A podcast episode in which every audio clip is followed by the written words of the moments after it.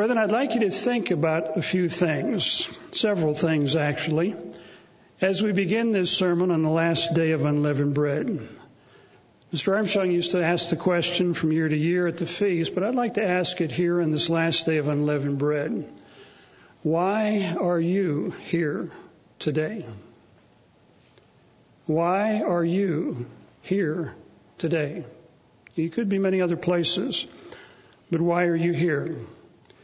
The question was asked in the sermonette, what have we learned this week? What have you learned about yourself? And what changes do you plan to make in the coming days and months? What changes do you plan to make? And we should have some plans. Why do you want to make those changes? Why do you want to make changes in your life? And what do you expect to gain by making those changes? I'd like to think about those questions as we begin. I'd like to begin a little bit differently today. If you turn back to Isaiah chapter 46. Isaiah chapter 46, where Isaiah is addressing some challenges to critics. And we have plenty of critics today in the world. And oftentimes we have doubts in our own mind. But Isaiah is addressing the Israelites in verse 3 of chapter 46. He says, Listen to me, O house of Jacob. And God is speaking through Isaiah. Down in verse 5, he says, To whom will you liken me and make me equal and compare me that we should be alike? And down in verse 8, it says, Remember this and show yourselves men. In other words, stand up and be real. You face reality. Recall to mind, O you transgressors, and remember the former things of old. For I am God, and there is none other. I am God, and there is none like me, declaring the end, the future, the outcome from the very beginning. In other words, I'm the only one that can do that from ancient times, the things that are not yet done, saying, My counsel, my plan, my purpose will stand. Only God has the power to do that. And I will do all my pleasure. Down in verse 11, latter part of that, it says, Indeed, I have spoken it, I will also bring it to pass. I have purposed or proposed it, and I will also do it. You know, God has a plan and a purpose that He's working out on this earth. That plan and purpose is pictured in the biblical holy days we find described in Leviticus 23. And we're commanded to observe those days. Commanded to observe. So that we don't forget that plan. So we don't forget that purpose. If you look back over the last 15 or 20 years, people that have left the church and started keeping Christmas and Easter, they literally lose sight of the plan of God. Yes, it was God's plan that Jesus be born. And it was God's plan that he be resurrected. But there's a lot more to the plan than that. The plan of salvation. Now, sometimes if we're younger or we're not real spiritually oriented, well, plan of salvation, why do I need salvation? The word salvation means to be saved from destruction. To be saved from destruction. Yeah, we're going to watch this world go down the tubes. We're going to watch this nation come apart very possibly over the next 5, 10, 15 years or so. The question is, how much longer will God let things go on before He pulls the plug on a nation that has been blessed incredibly? A nation that was called to be a servant of God and to be a light and an example to the world. Yet we're going off in all kind of different directions today. You're advocating and legalizing same sex marriages and all kinds of other things. How long is God going to let that go before He pulls the plug on this nation? But God has a plan and He has a purpose. Now we can ignore that plan. We can ignore that plan and pretend like it doesn't exist. And then we can face the consequences of panicking whenever we see things beginning to come apart in a big way. Or we can follow that plan. And we can be ready for what comes. We can be prepared. I'd like you to turn to another scripture that sometimes we read over. But in Matthew chapter 13, Jesus was asked, Why do you speak in parables? And notice his answer.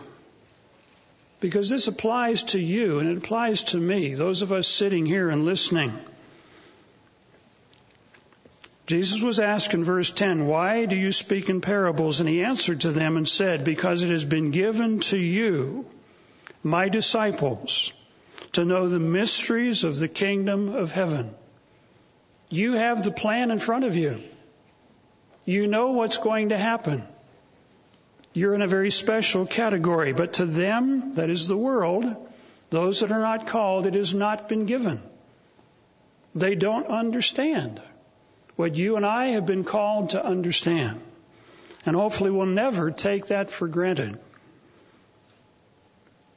Whoever has, more will be given. Whoever uh, has, an, and he will have more in abundance. Let's see.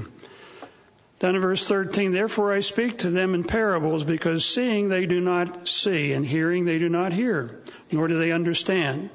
And in them the prophecy of Isaiah is fulfilled, which says, hearing they will hear and they will not understand. Now in verse 16, but blessed are your eyes. The word blessed can be translated to be envied.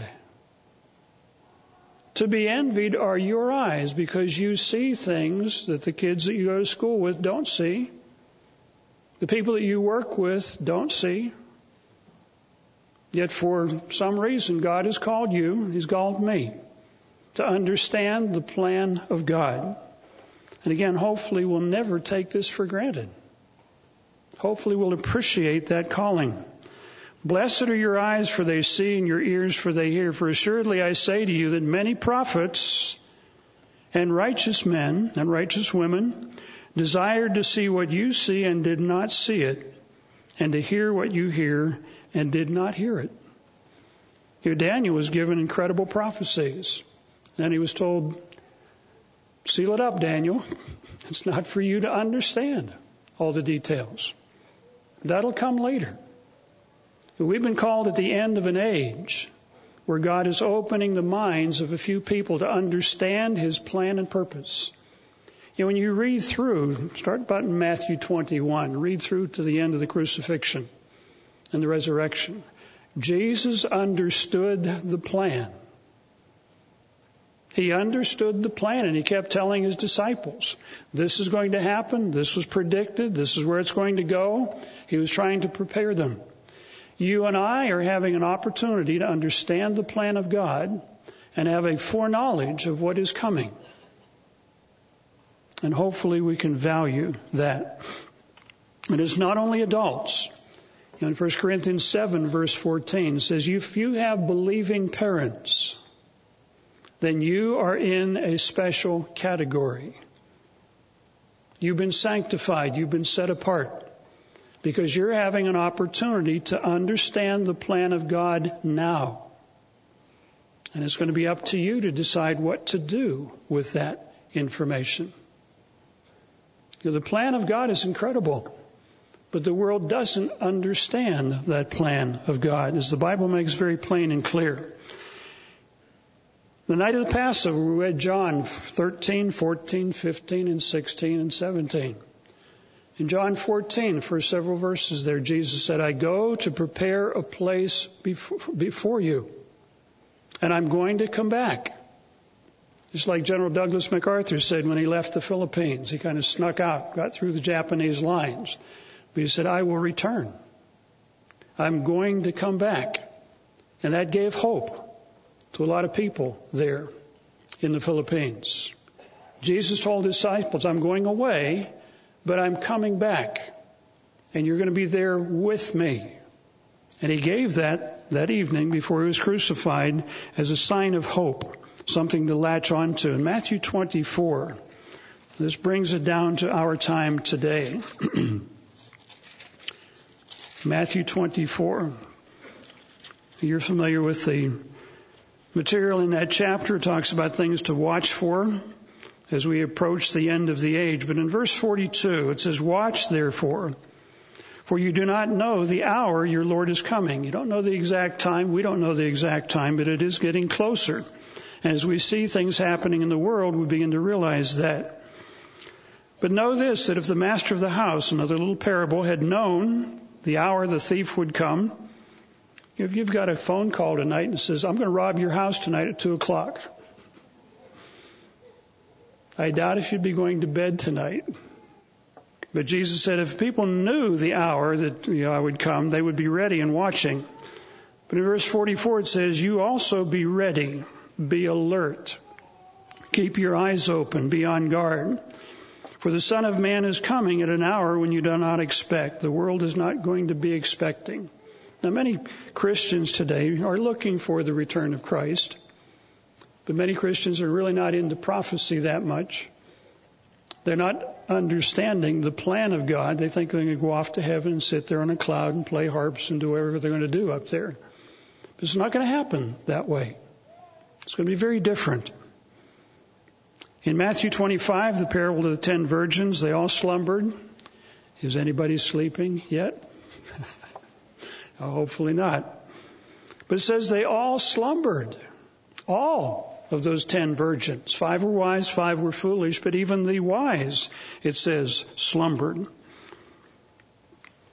Down in verse 10 it says, And while they went out to buy, the foolish ones went out to buy oil that they didn't have. In other words, they weren't watching. The bridegroom came, and those who were ready went in with him to the wedding, and the door was shut.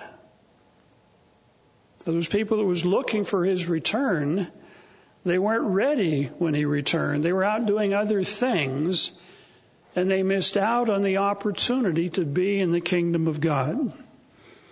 The two other scriptures I want you to just think about, jot in your notes. In Revelation 19 verse 7, it talks about a marriage supper in heaven. I was listening to a country music station the other day and they were singing about the, the wedding in the sky. This great wedding in the sky. I want to be there. An interesting little song. But there is going to be a marriage of the Lamb when Jesus Christ marries the church. And it says the bride made herself ready the bride made herself ready for that wedding. In Luke chapter 1 verse 17, one of the jobs of the church is to make ready a people prepared for God, prepared for the Lord, prepared for the return of Jesus Christ. Brethren, we have just gone through and are basically completing today the days of unleavened bread in which we're to examine ourselves to get ready for the return of Jesus Christ, to develop the character. In the comment that was made this morning by Mr. Wakefield in the sermonette, how the body will change, but the character will not. The character we're building now will take with us. The body that's wearing out, we can leave behind. It's kind of like the snake that crawls out of its skin and leaves the old skin there. The body will remain behind, but the character we're building now, this is why it's so important to go through the days of unleavened bread, to examine ourselves. The question that I want to leave with you and focus on as we go through the sermon are you ready?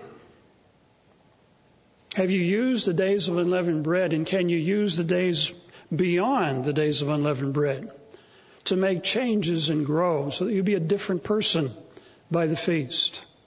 A different person next year when we go through the days of unleavened bread again. What can you do to prepare?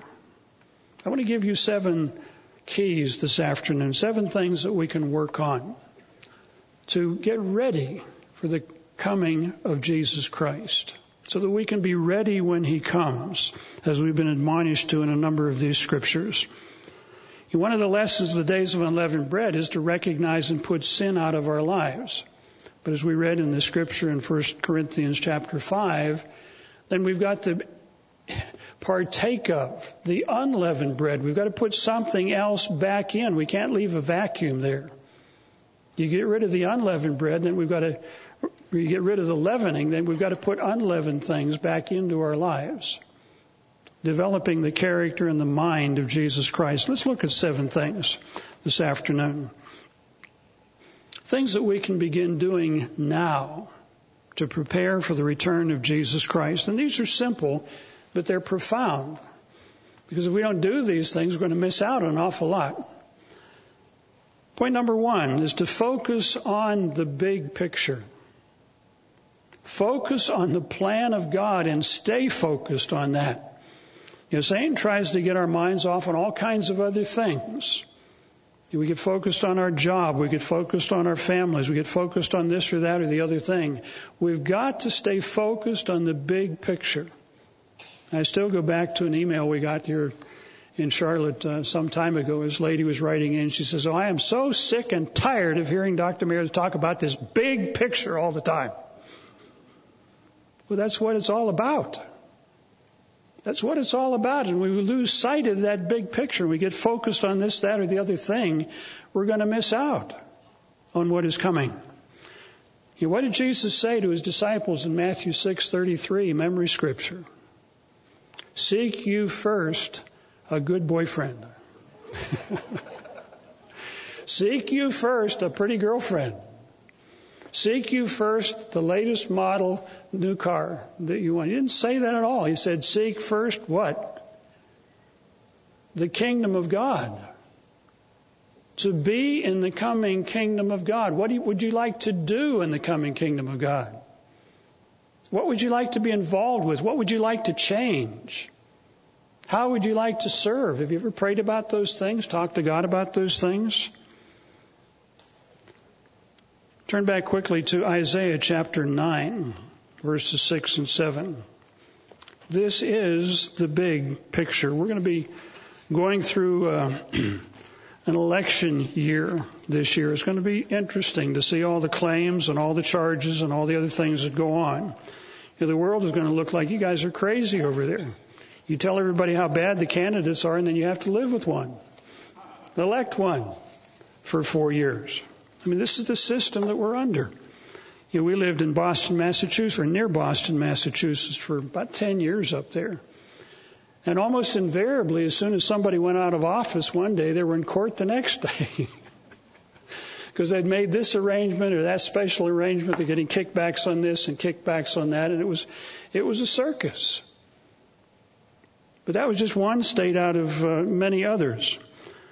But what is going to happen when Jesus Christ returns? Verse 6, it says, For unto us a child is born, and unto us a son is given, and the government will be upon his shoulders. Jesus Christ is going to come back as King of kings and Lord of lords and set up a world ruling government in Jerusalem. And that we have been called to be part of that. We're going to have to have the character and the perspective and the mind of Jesus Christ that is giving, that is humble, that is gracious, that is knowledgeable, that is righteous. And we've been called to develop that character now. For the government will be upon his shoulder, and his name will be called Wonderful Counselor, Mighty God, Everlasting Father, the Prince of Peace. He's going to bring peace to this earth. Now we're meeting here in Charlotte in a very peaceful area today. But you know, if we were in Africa someplace or in the Middle East or uh, some of the other places around the world, we'd probably hear bombs going off and missiles dropping and machine gun fire and whatever. And some of our brethren in the southern islands there in, in the Philippines. Listen, uh, reading one of the emails from one of our ministers there. He said, you know, we had to, we, didn't, we couldn't hold services today because of machine gun fire all through the area. How would you like to grow up as a child in these areas? Where you hear sirens going off periodically and you run into you know, a cave or you run into uh, the basement of a house and you hear explosions going off. I remember talking to an older lady that grew up in one of the southern cities there in England during World War II, where the Germans were coming over. And she said, every once in a while at night you'd hear these motors and you knew they were German airplanes because they had a certain sound. The way they, the pistons fired and whatever, something like that. She said it was, it was knowledge. Well, here they come again. And said our parents would run us down to the basement, would feel the ground shaking when these bombs would drop. She said, fortunately, our home was never hit. Many people in England that lived around London sent their kids to relatives and people up in the Midlands somewhere away from London during those attacks in World War II when the missiles would come in and the bombers would come over. But to grow up in an area like that, or to grow up in the Middle East where people are fighting back and forth. Jesus Christ is coming back to set up a government to bring peace to this earth. Peace to this earth. And we've been called to have a part in that if you want a part in that. If you get ready to play a part in that. And this is what we're here to think about today. Do you want to be there? Are you preparing to be there? Of the increase of his government and peace there will be no end upon the throne of David and over his kingdom to order it and establish it with judgment and with justice. This is what God is calling us to prepare us to do. This is what we can get ready for if we get serious and we focus on this big picture. Revelation 5:10, you can jot that in your notes. We've been called to become kings and priests, civil and religious leaders in the coming kingdom of God. But we've got to develop the character that God knows that we have before He gives us eternal life. This is why we've been called. This is the incredible opportunity we have. If we can stay focused on that big picture and not get off in some corner, well, yeah, but, you know, I don't like Winnail and Mr. Meredith, he's okay, but I've got my reservations about Mr. Ames and all this other stuff that people get on. Uh, we can't do that. We've got to stay focused on this big picture that Christ is coming back. He's going to set up a kingdom on this earth and we can be part of it if we're ready. Because if we're not ready, the door is going to be closed and miss out on some incredible opportunities. Number two, another thing that we can do now is to come out of this world. And that's what the Exodus was all about. But, you know, this is a principle that God has used down through history. Abraham was called out of the land of Ur. He had to leave that part of the world. Then the Israelites were called out of Egypt, symbolic of sin. We have been called out of this world. And we don't want to be like Lot's wife that kept looking back. Oh, but my new curtains. Or, or you know, the, the promotion I was just about to have. Or that cute guy. I know he's not in the church, but he's really cute. You know, what is going to be the attraction that's going to keep us from coming out of this world? We've got to be willing to do that, but it's a lot easier if we see the big picture. It's going to be a lot easier if we see the big picture. Let's go to John 17. We read this on the night of the Passover, but let's put it in the context of our message this afternoon because Jesus was telling his disciples, look, this is what it's going to involve. John 17 is an instructive prayer. Christ was praying to his Father, but he's also teaching at the same time. John 17, beginning in verse 6, and we'll just skip down through the verses. He says, I've manifested your name. I've made clear your name, your plan, your purpose to the men that you have given me out of the world. They were yours. You gave them to me, and they have kept your word. Verse 9. I pray for them. I don't pray for the world. Now we're told that God loves the world. But he said, look, I'm, I'm calling these individuals special now to prepare them for the coming kingdom of God. I want to use them in the coming kingdom of God to teach the rest of mankind. I pray for them. I don't pray for the world, but for those whom you've given me, for they are yours, and all mine are yours. And so on. Verses 14, 15, 16, 17. I have given them your word. The world has hated them. The world has hated them because they are not of the world, just as we are not to be of the world, just as I am not of the world. I do not pray that you should take them out of the world, but that you should keep them from the evil one. When the days of unleavened bread are over, we do go back into the world, back to our jobs, back into this worldly system, but we're not to be part of it in that sense where we're all wrapped up in it.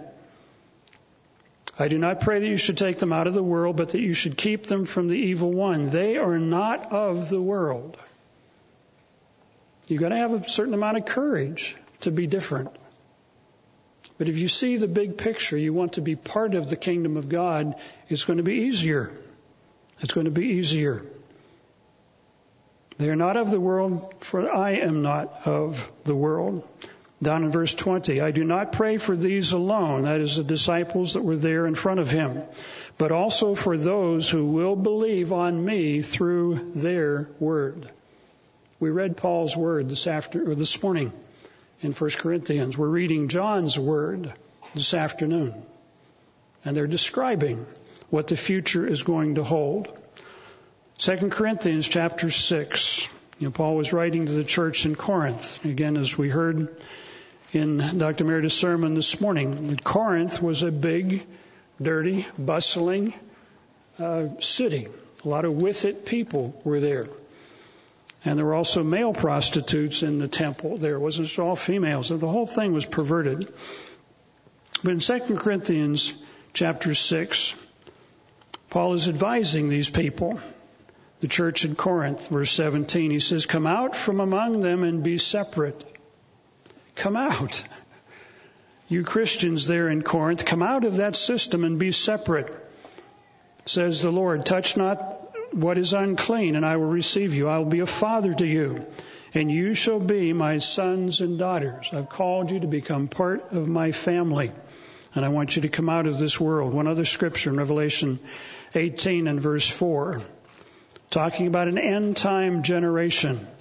See, this is a theme that runs through the scriptures.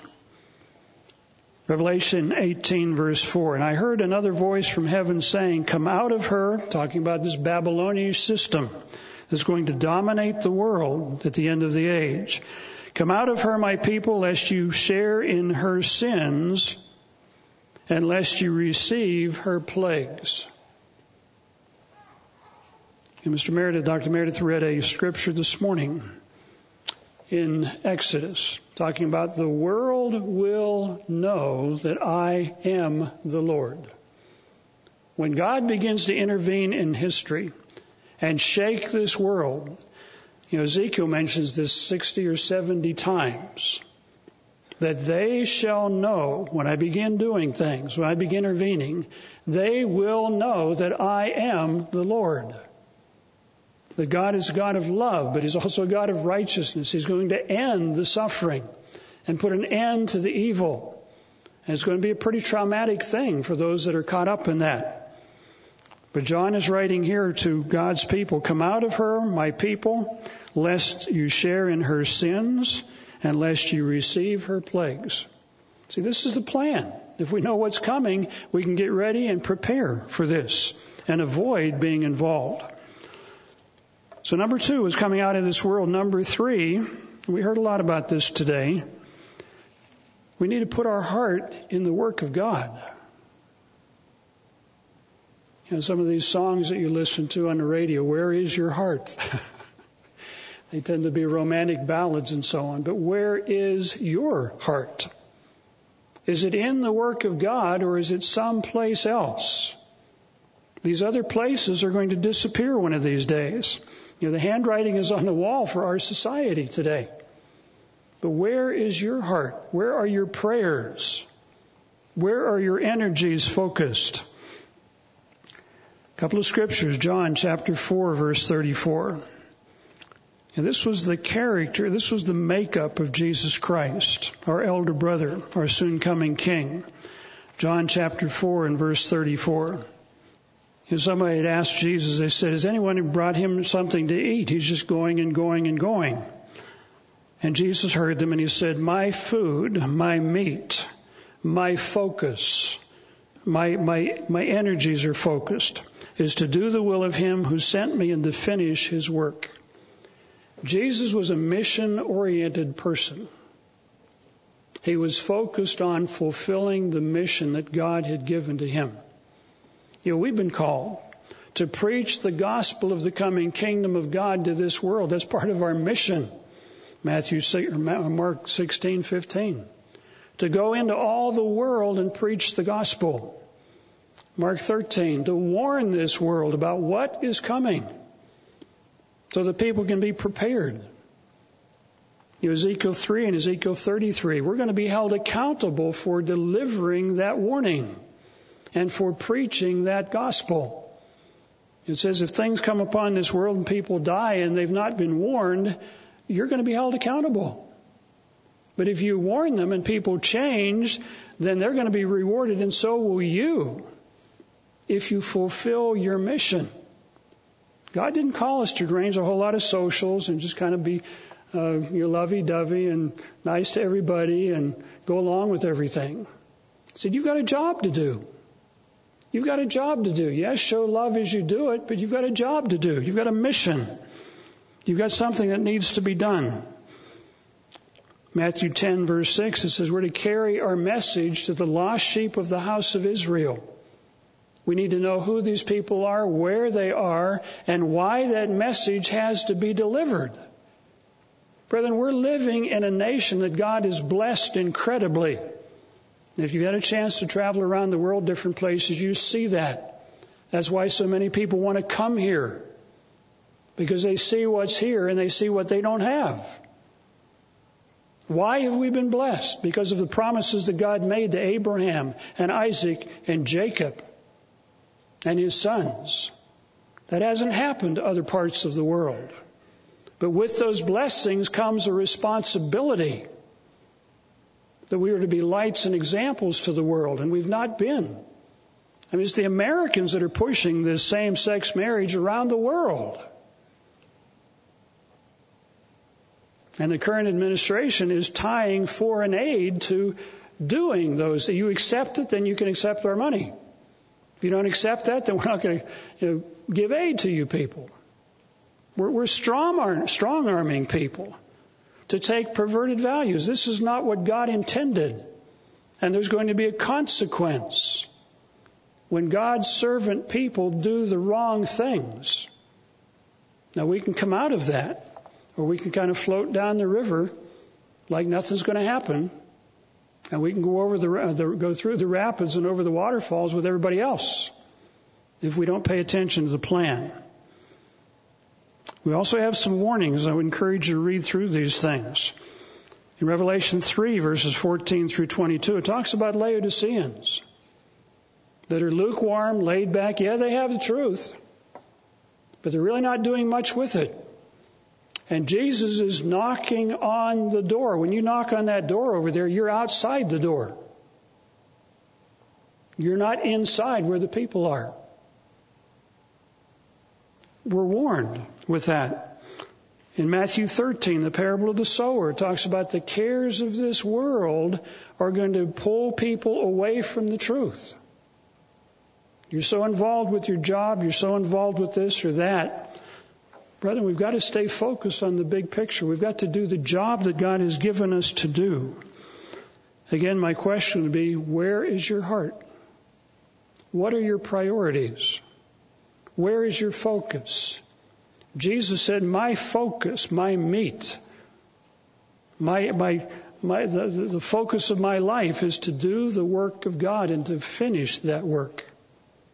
And we've got to be focused in the same direction. Number four, something else that we can do today is to grow and overcome.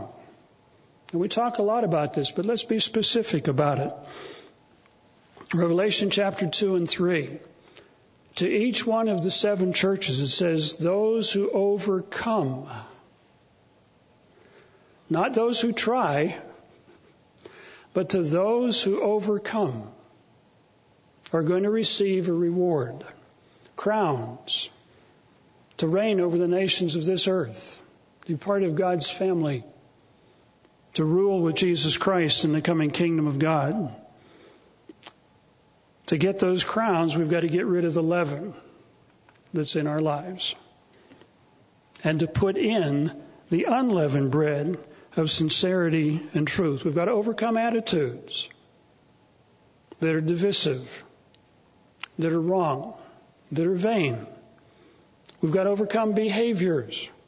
I had a guy ask me one time, he had a problem with smoking. He said, Do you think this is going to keep me out of the kingdom of God? It probably will if we don't overcome those things. Do you think a little adultery is going to keep me out of the kingdom of God?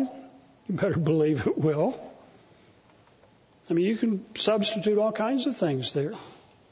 These are things we've got to overcome and put behind us. We've got to grow and overcome. See, this is part of the plan. That God is calling a small group of people to prepare them to go through officer, officer candidate school, so to speak, to be ready when Christ returns. In 2 Peter 3 verse 18, maybe just jot that down, we're told to grow in the grace and knowledge of Jesus Christ. We've got to be growing. We can't just tread water. Now, if you're just treading water, you'll eventually get behind. Unless you're growing and swimming, in many cases, swimming upstream. We can't be floating downstream. We've got to put forth the effort to do that. How do we grow? Let's turn to uh, 2 Timothy. 2 Timothy chapter 2 verses 14, 15, 16.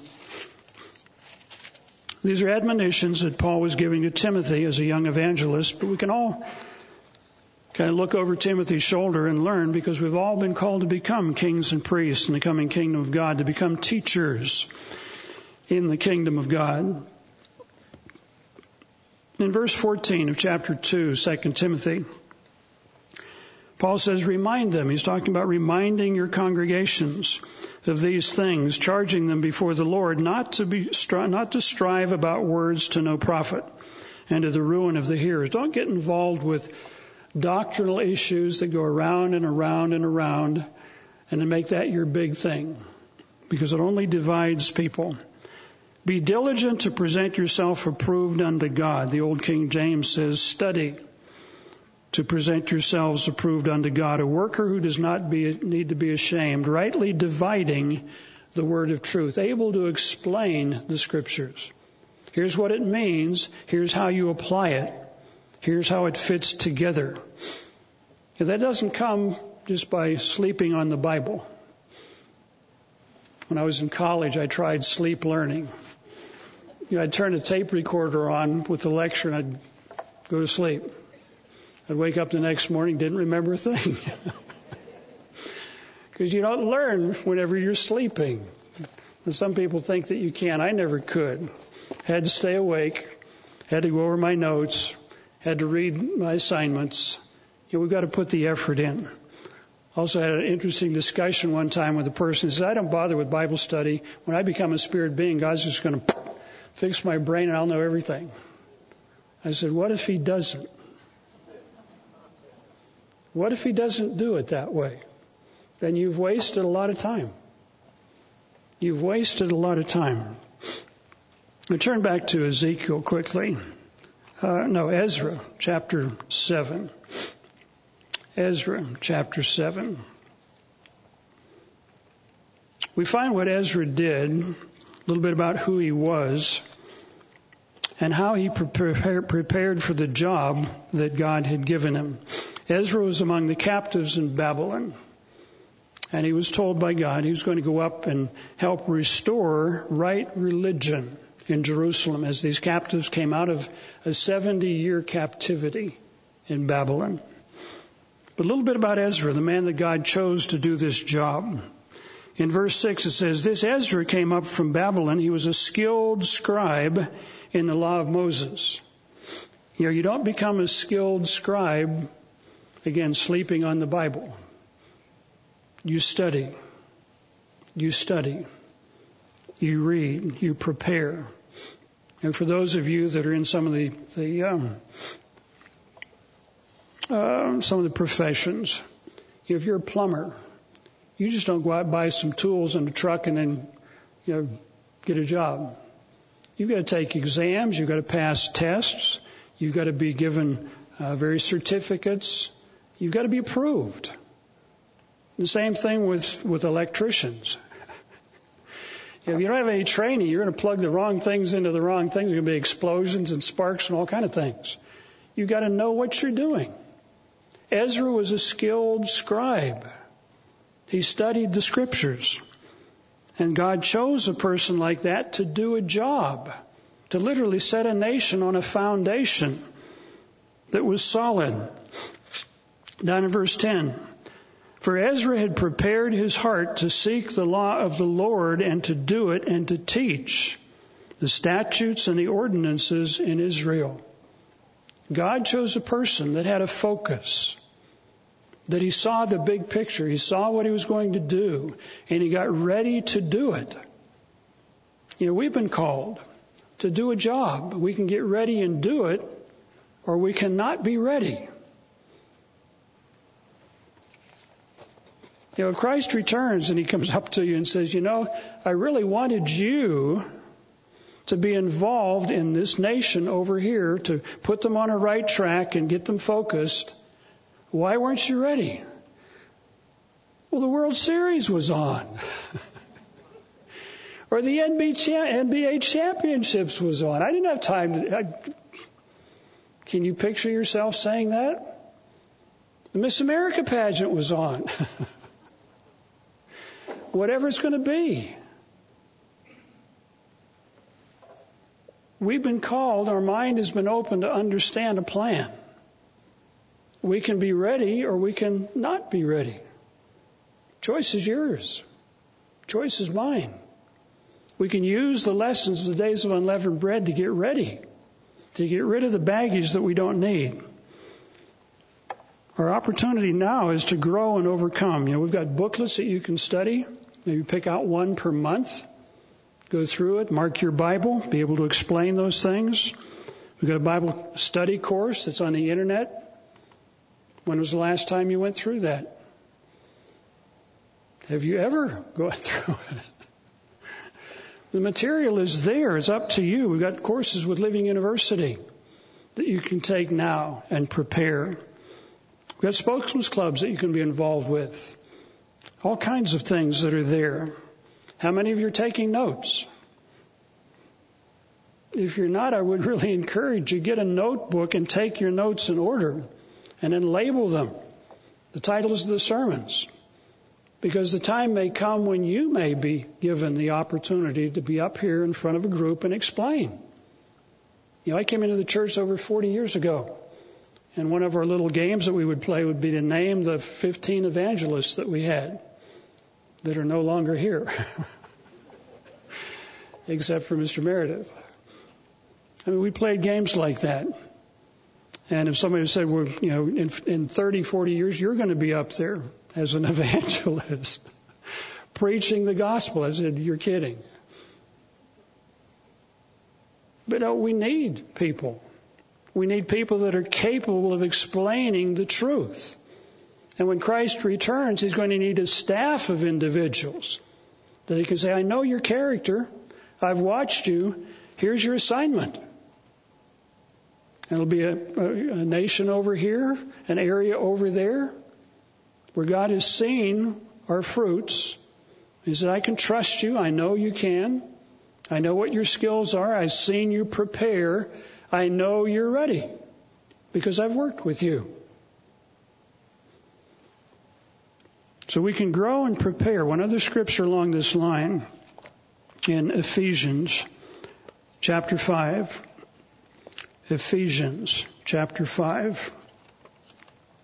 See, the plan is here. It's outlined in scripture. And it's up to us to decide, I'm going to grab a hold of that. Or we can decide, look, I've got other things to do and I'm really not sure about all this stuff and when everything comes to pass, then you may be there. As the Bible says, there's going to be weeping and gnashing of teeth. when Christ returns and all these things happen. When do you gnash your teeth? When you knew something was coming, you didn't get ready, and when it happens, you think, oh, I could have been there. I could have been there. I knew it was going to happen. I just didn't believe it. Where's your heart? Where do you want to be when Jesus Christ returns?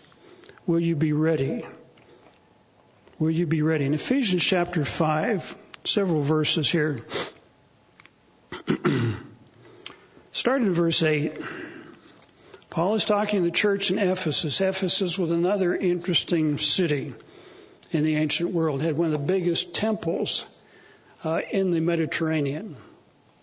The temple was almost as big as a football field. It was huge. And people came there because of all the stuff that was going on there. A lot of uh, magic and other things were going on. But after Paul's ministry, temples closed.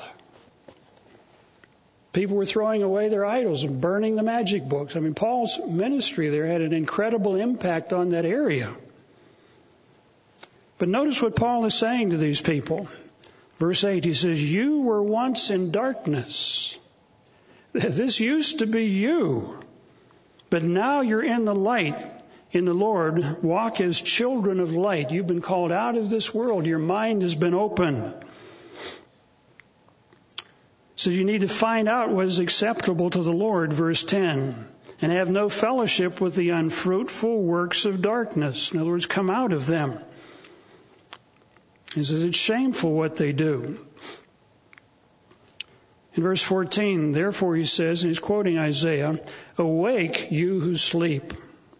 You know, Jesus mentioned in Matthew 24 and other places, wake up, watch, you know, stay alert. Awake you who sleep, arise from the dead, and Christ will give you light. See then that you walk circumspectly. In other words, live carefully. Have a plan. Have a purpose. You organize your life towards being in the kingdom of God. See that you walk circumspectly, not as fools. Don't be foolish and ignore the plan of God that has opened your mind to understand, but as wise, redeeming the time, making the most of the opportunities that you have. Take advantage of the materials that we've prepared take advantage of the peace and the safety that we have right now, because we probably won't have that forever. Things are probably going to get very difficult in the years ahead. Redeeming the time, making the most of the opportunities that you have, because the days are evil. Therefore, do not be unwise, but understand the will of what the will of the Lord is. Understand the plan of God. Grab a hold of that. Go for it. We're called to become teachers in the coming kingdom of God. Isaiah 30 verses 20 and 21. It says there people will see their teachers and their teachers will say, this is the way.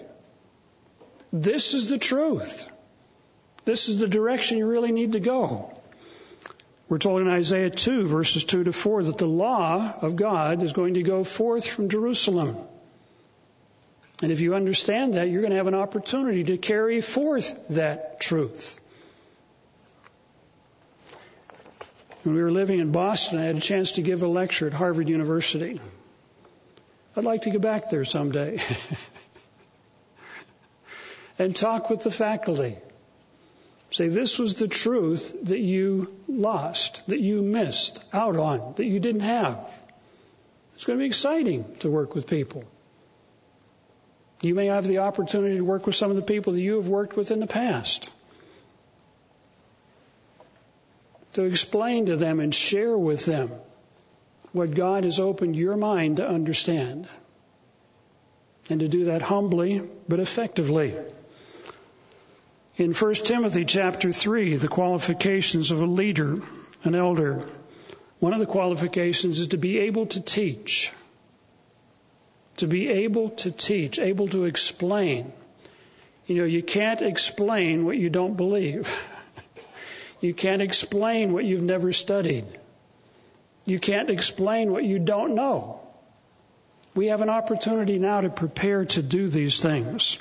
In Titus chapter 1, Titus chapter 2, it talks about the older men and the older women explaining to younger women and to younger men the way of life that really does work because the world offers all kinds of ideas. You want to get ahead in life? Depends on who you know, who you butter up, who you buy off. Well, that's one way to get ahead. But as this fellow that is uh, was in the paper today was it Jonathan Edwards? He was a senator here. Uh, he got in trouble, had a girlfriend, and he apparently is going through a series of repentance now. He says, "I can't believe what I did. I can't believe what I did when I was in that position, running for president." Now, Satan is active. He will go after anybody that he can. We've got to be prepared and ready for what's coming. Let's move on. Number five.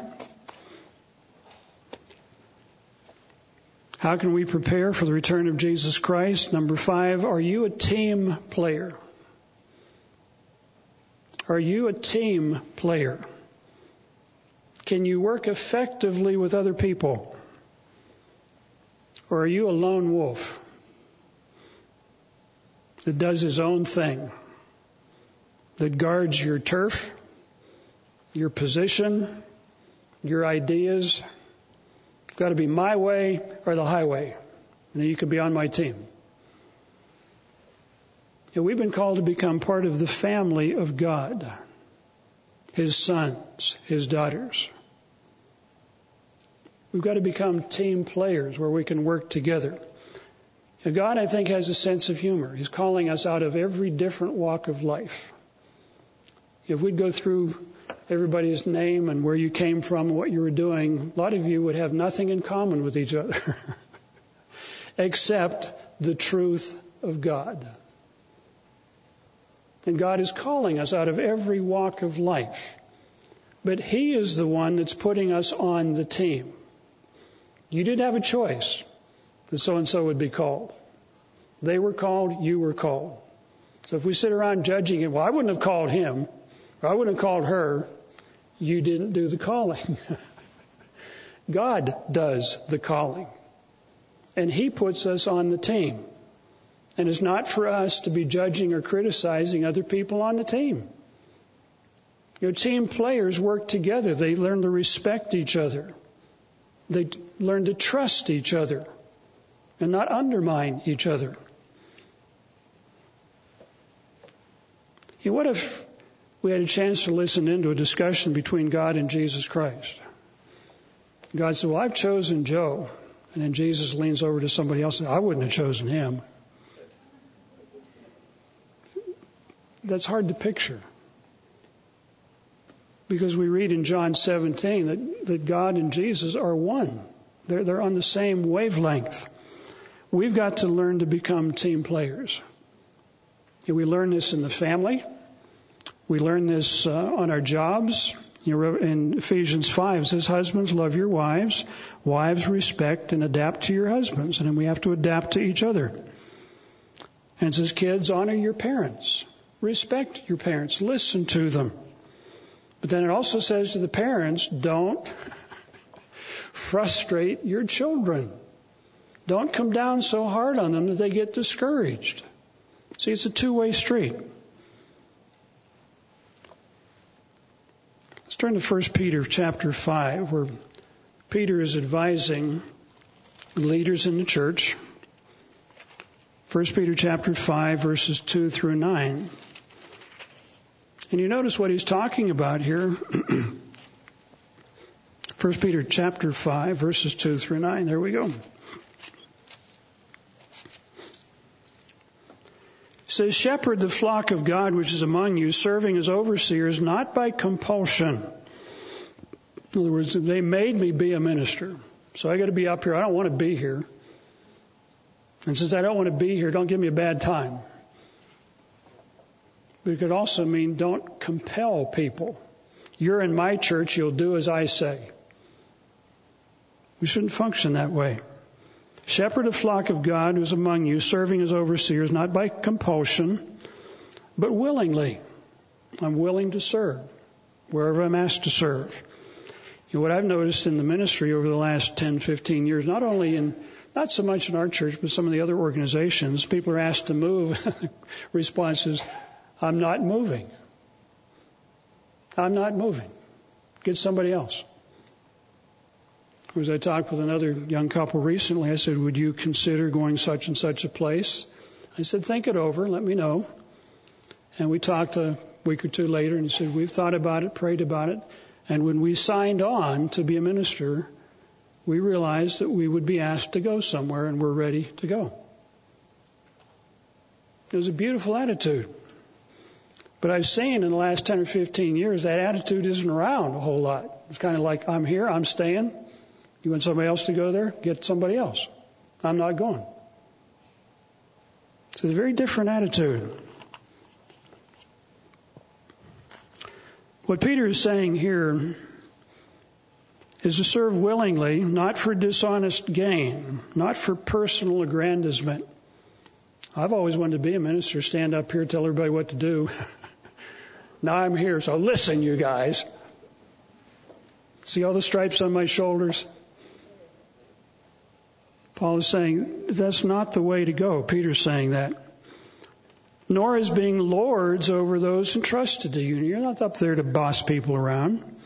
This, you project this beyond just the ministers. If we want to become kings and priests in the coming kingdom of God, teachers in tomorrow's world, these, this is the character we're going to need, need to have.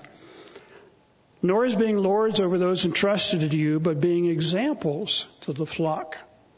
Examples of humility, examples of patience, examples of understanding, examples of faithfulness, not preaching your own ideas. And when the chief shepherd appears, you will receive a crown. Here comes the reward, but it comes after these qualities are developed that will not fade away. Likewise, you younger people, younger ministers, younger servants, younger members, submit yourselves to your elders. In other words, respect those that are older, been around longer Yes, all of you be submissive one to another. I mean, I got to be submissive to you guys? yeah, we need to work together as team members, being clothed with humility. For God resists the proud, but gives grace to the humble. Therefore, humble yourselves under the mighty hand of God, that he may exalt you in due time. We've been called to become team players to work together. If you're having difficulties with somebody, you might go back and read Proverbs chapter 13, verse 10, where it says, Pride comes uh, with contention, or contention comes as a result of pride. Well, I've got my own opinions. And the other person says, Well, I've got my own opinions. And it's hard to work together in situations like that. Proverbs 13 verse 1 says a soft answer turns away wrath. Instead of coming back at somebody with two barrels and they only shot one barrel at you. says a soft answer turns away wrath. Yeah, it'd be interesting. Let's let's do it. Let's go. We got a little bit of time here in Acts chapter 15. Notice the confrontation that erupted between Paul and Barnabas. There were two guys in the ministry, two men in the ministry. They had different opinions. And you might think, well, they, they, they shouldn't be arguing back and forth. But they did. And it's recorded in Scripture. It's one of the things that the Bible differs from many other religious books. It, it records the good points and all the warts of the people that played leading roles. In Acts chapter 15, this is after the conference in Jerusalem, beginning in verse 36. It says, Then after some days, Paul and Barnabas, Paul said to Barnabas, Let's go back and visit the brethren in every city where we have preached the word of the Lord and see how they're doing.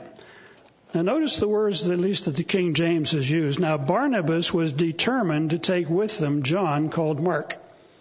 He says, Paul, I think we need to take Mark with us. But notice Paul's comment. He said, well, uh, Paul, that's, that's understandable. We, we can probably do that. No, it says Paul insisted that they should not take uh, Mark with them. So Barnabas was determined and Paul was insisting. In verse 39 it says, the contention became so great, so sharp, that they parted from one another. All right, you go that way and I'm going to go this way. It's going to be interesting to meet Paul one of these days. Because you also read in Galatians 2.11, it says he confronted Peter to his face. You're wrong, Peter.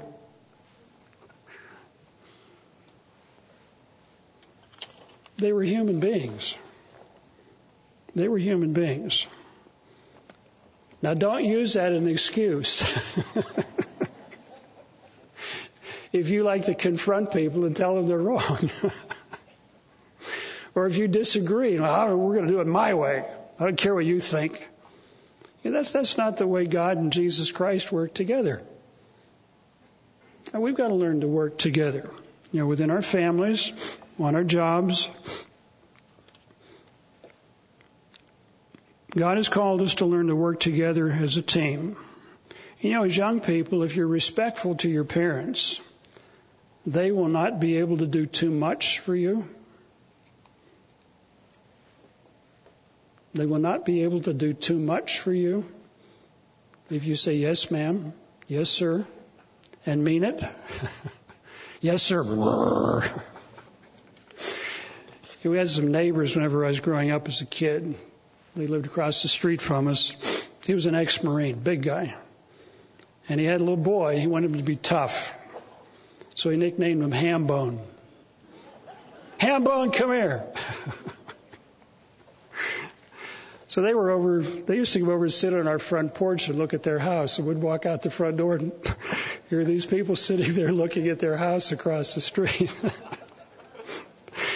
but he told his little boy one night, he said, Hambone, why don't you go home and do something? And this little kid started walking down the driveway. That big fat man's telling me what to do again. wasn't real respectful. But unfortunately, the guy had a heart attack and died before his child got too old. But the point I want to make here is that if, if we're respectful to our parents, we're respectful to those that work over us, and if we're respectful to those who work for us, things are going to function that much better. They'll function that much better. How are you doing as a team player? You know, some players get kicked off of teams because they can't get along with the other players on the team. Some people that lack real strong skills may be put on a team because they pull the team together.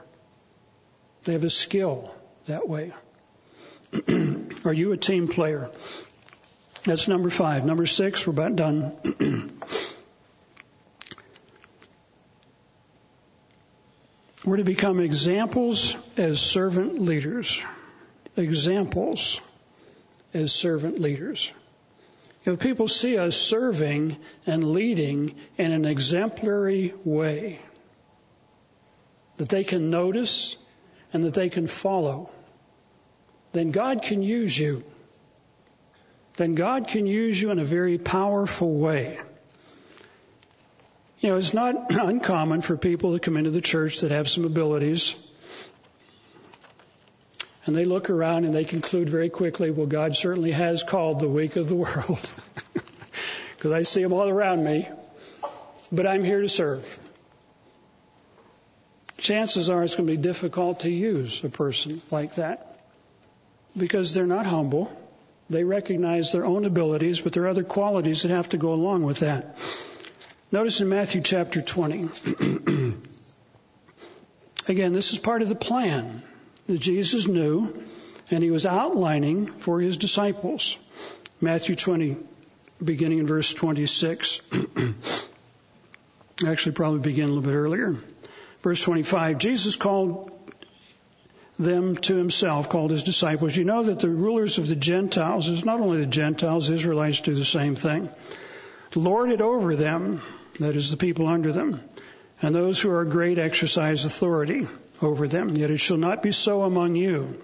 Whoever desires to become great among you, it's not wrong to desire to serve and grow and, and participate. Let him be your servant. Whoever desires to be first among you, let him be your slave. Just as the Son of Man did not come to be served, but to serve, and gave his life as a ransom for many. We've been called to become servants, servant leaders. You know, leaders lead and servants serve. You know, serving could involve setting up chairs, taking down chairs, cleaning the tables over there. A leader will also take time to stand back and say, you know, we probably ought to think about doing it a little bit different way because it'll go better as opposed to just getting in there and, and doing everything. Your leader needs to take a longer range view from time to time. It doesn't hurt to get your hands dirty serving. I know when I was first ordained as an elder, we were, were taking down chairs after a social, and I just jumped in and started taking down chairs. And one of the guys said there, get out of here, you're taking my job. In other words, as a minister, I wasn't supposed to do that. You know, I watched Mr. Armstrong from time to time walking across the campus in Pasadena. He'd pick up a piece of gum wrapper that was on the the, uh, the, the ground because he felt responsible for the campus. It wasn't beneath him to do something like that. You know, if we can serve humbly but serve effectively, if we can notice where needs need to be taken care of and just do it without even being asked sometimes. But we've been called to become servants as well as leaders.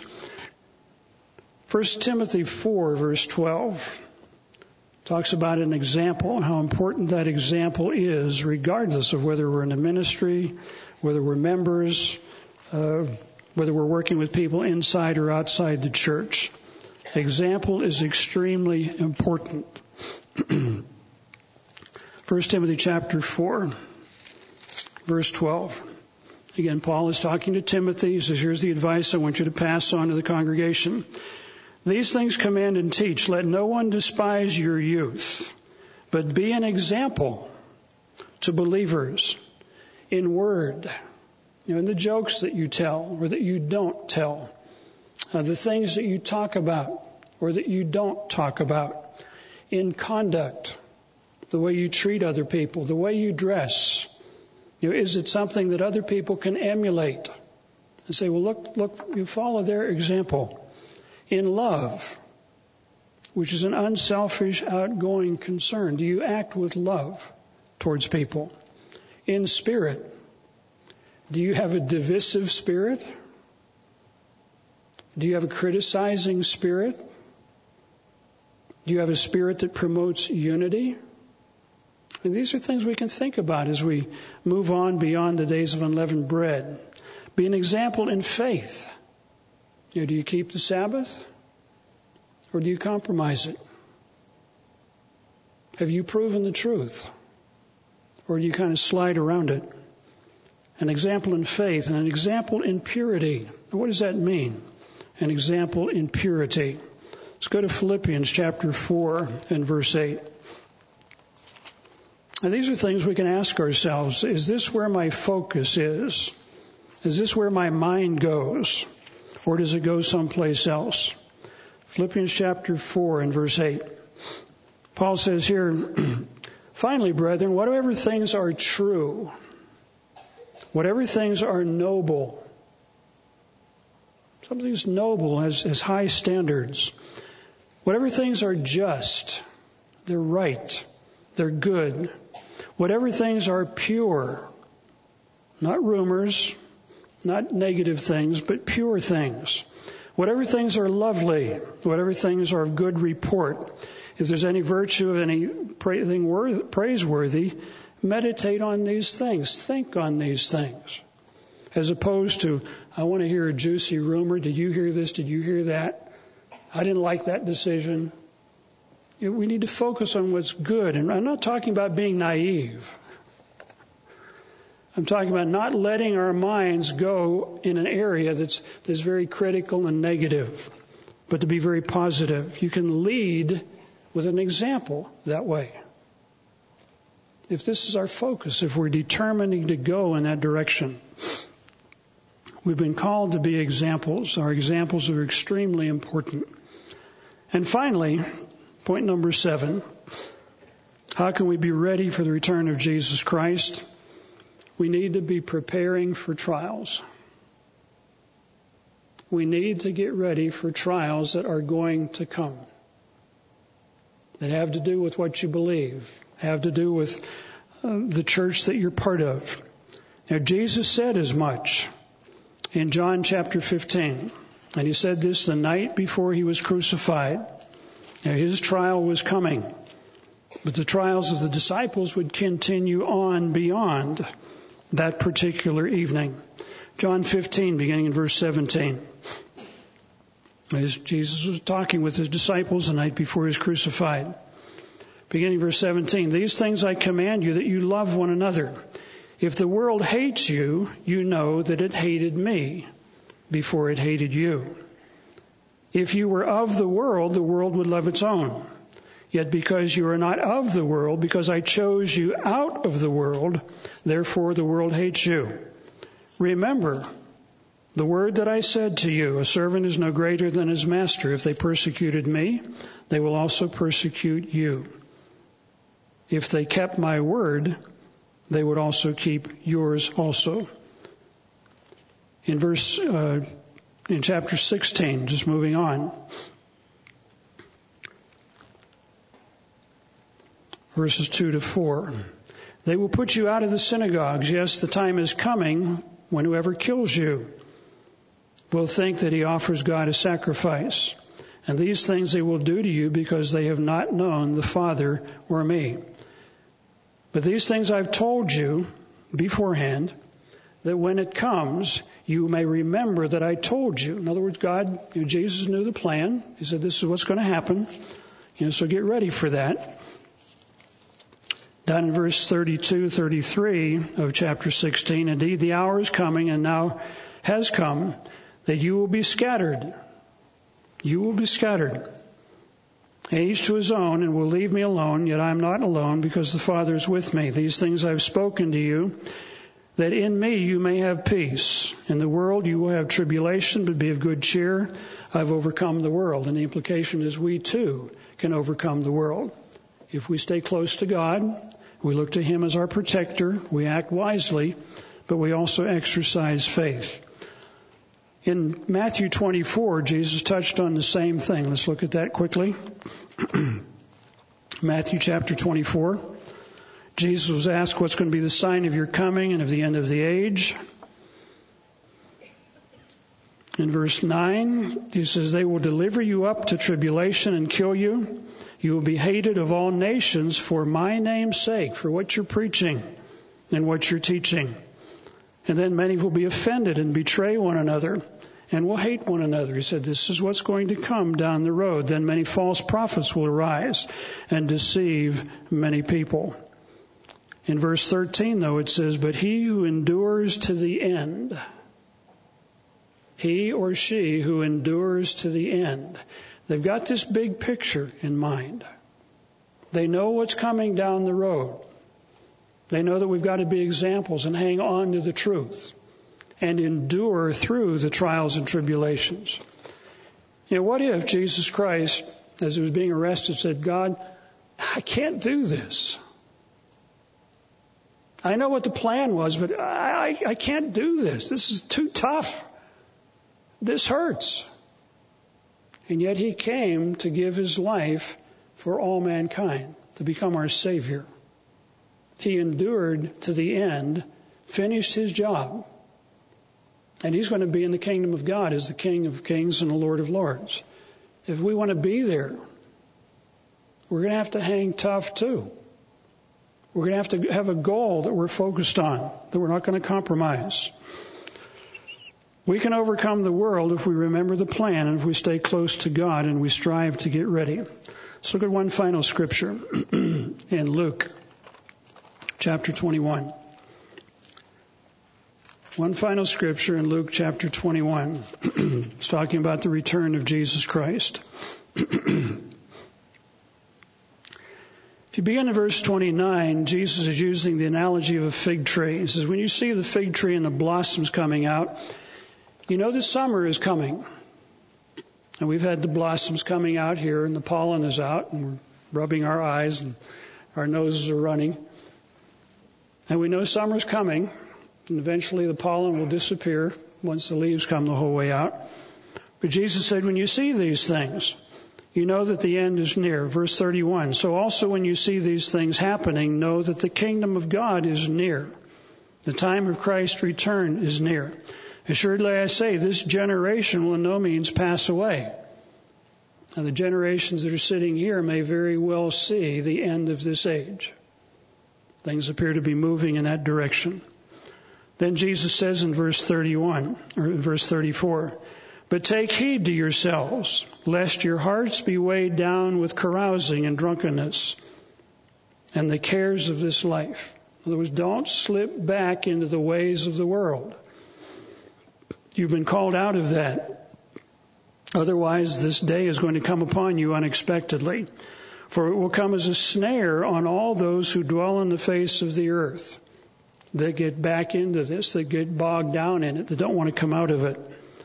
Then he says, Watch therefore and pray always that you may be counted worthy to escape all these things that will come to pass. You know, we'll be counted worthy to escape if we're ready for the return of Jesus Christ. If we've learned the lessons of the days of unleavened bread to identify and put out of our lives the sins, the weaknesses, if we overcome those things and we put into our lives the unleavened bread of sincerity and truth, we begin developing the character of Jesus Christ the mind of God so that we can reign with Jesus Christ in the coming kingdom of God. We've been called to come out of this world. The days of unleavened bread picture that. We're told in Matthew 24 that before Jesus Christ returns, there's going to be a sound of a great trumpet. The sound of a great trumpet. And when the world hears that sound, in essence, Jesus Christ is saying, ready or not, here I come. Will you be ready? Brethren, let's take the lessons of the days of unleavened bread. Let's be ready when Jesus Christ returns so that we can be in the coming kingdom of God with him.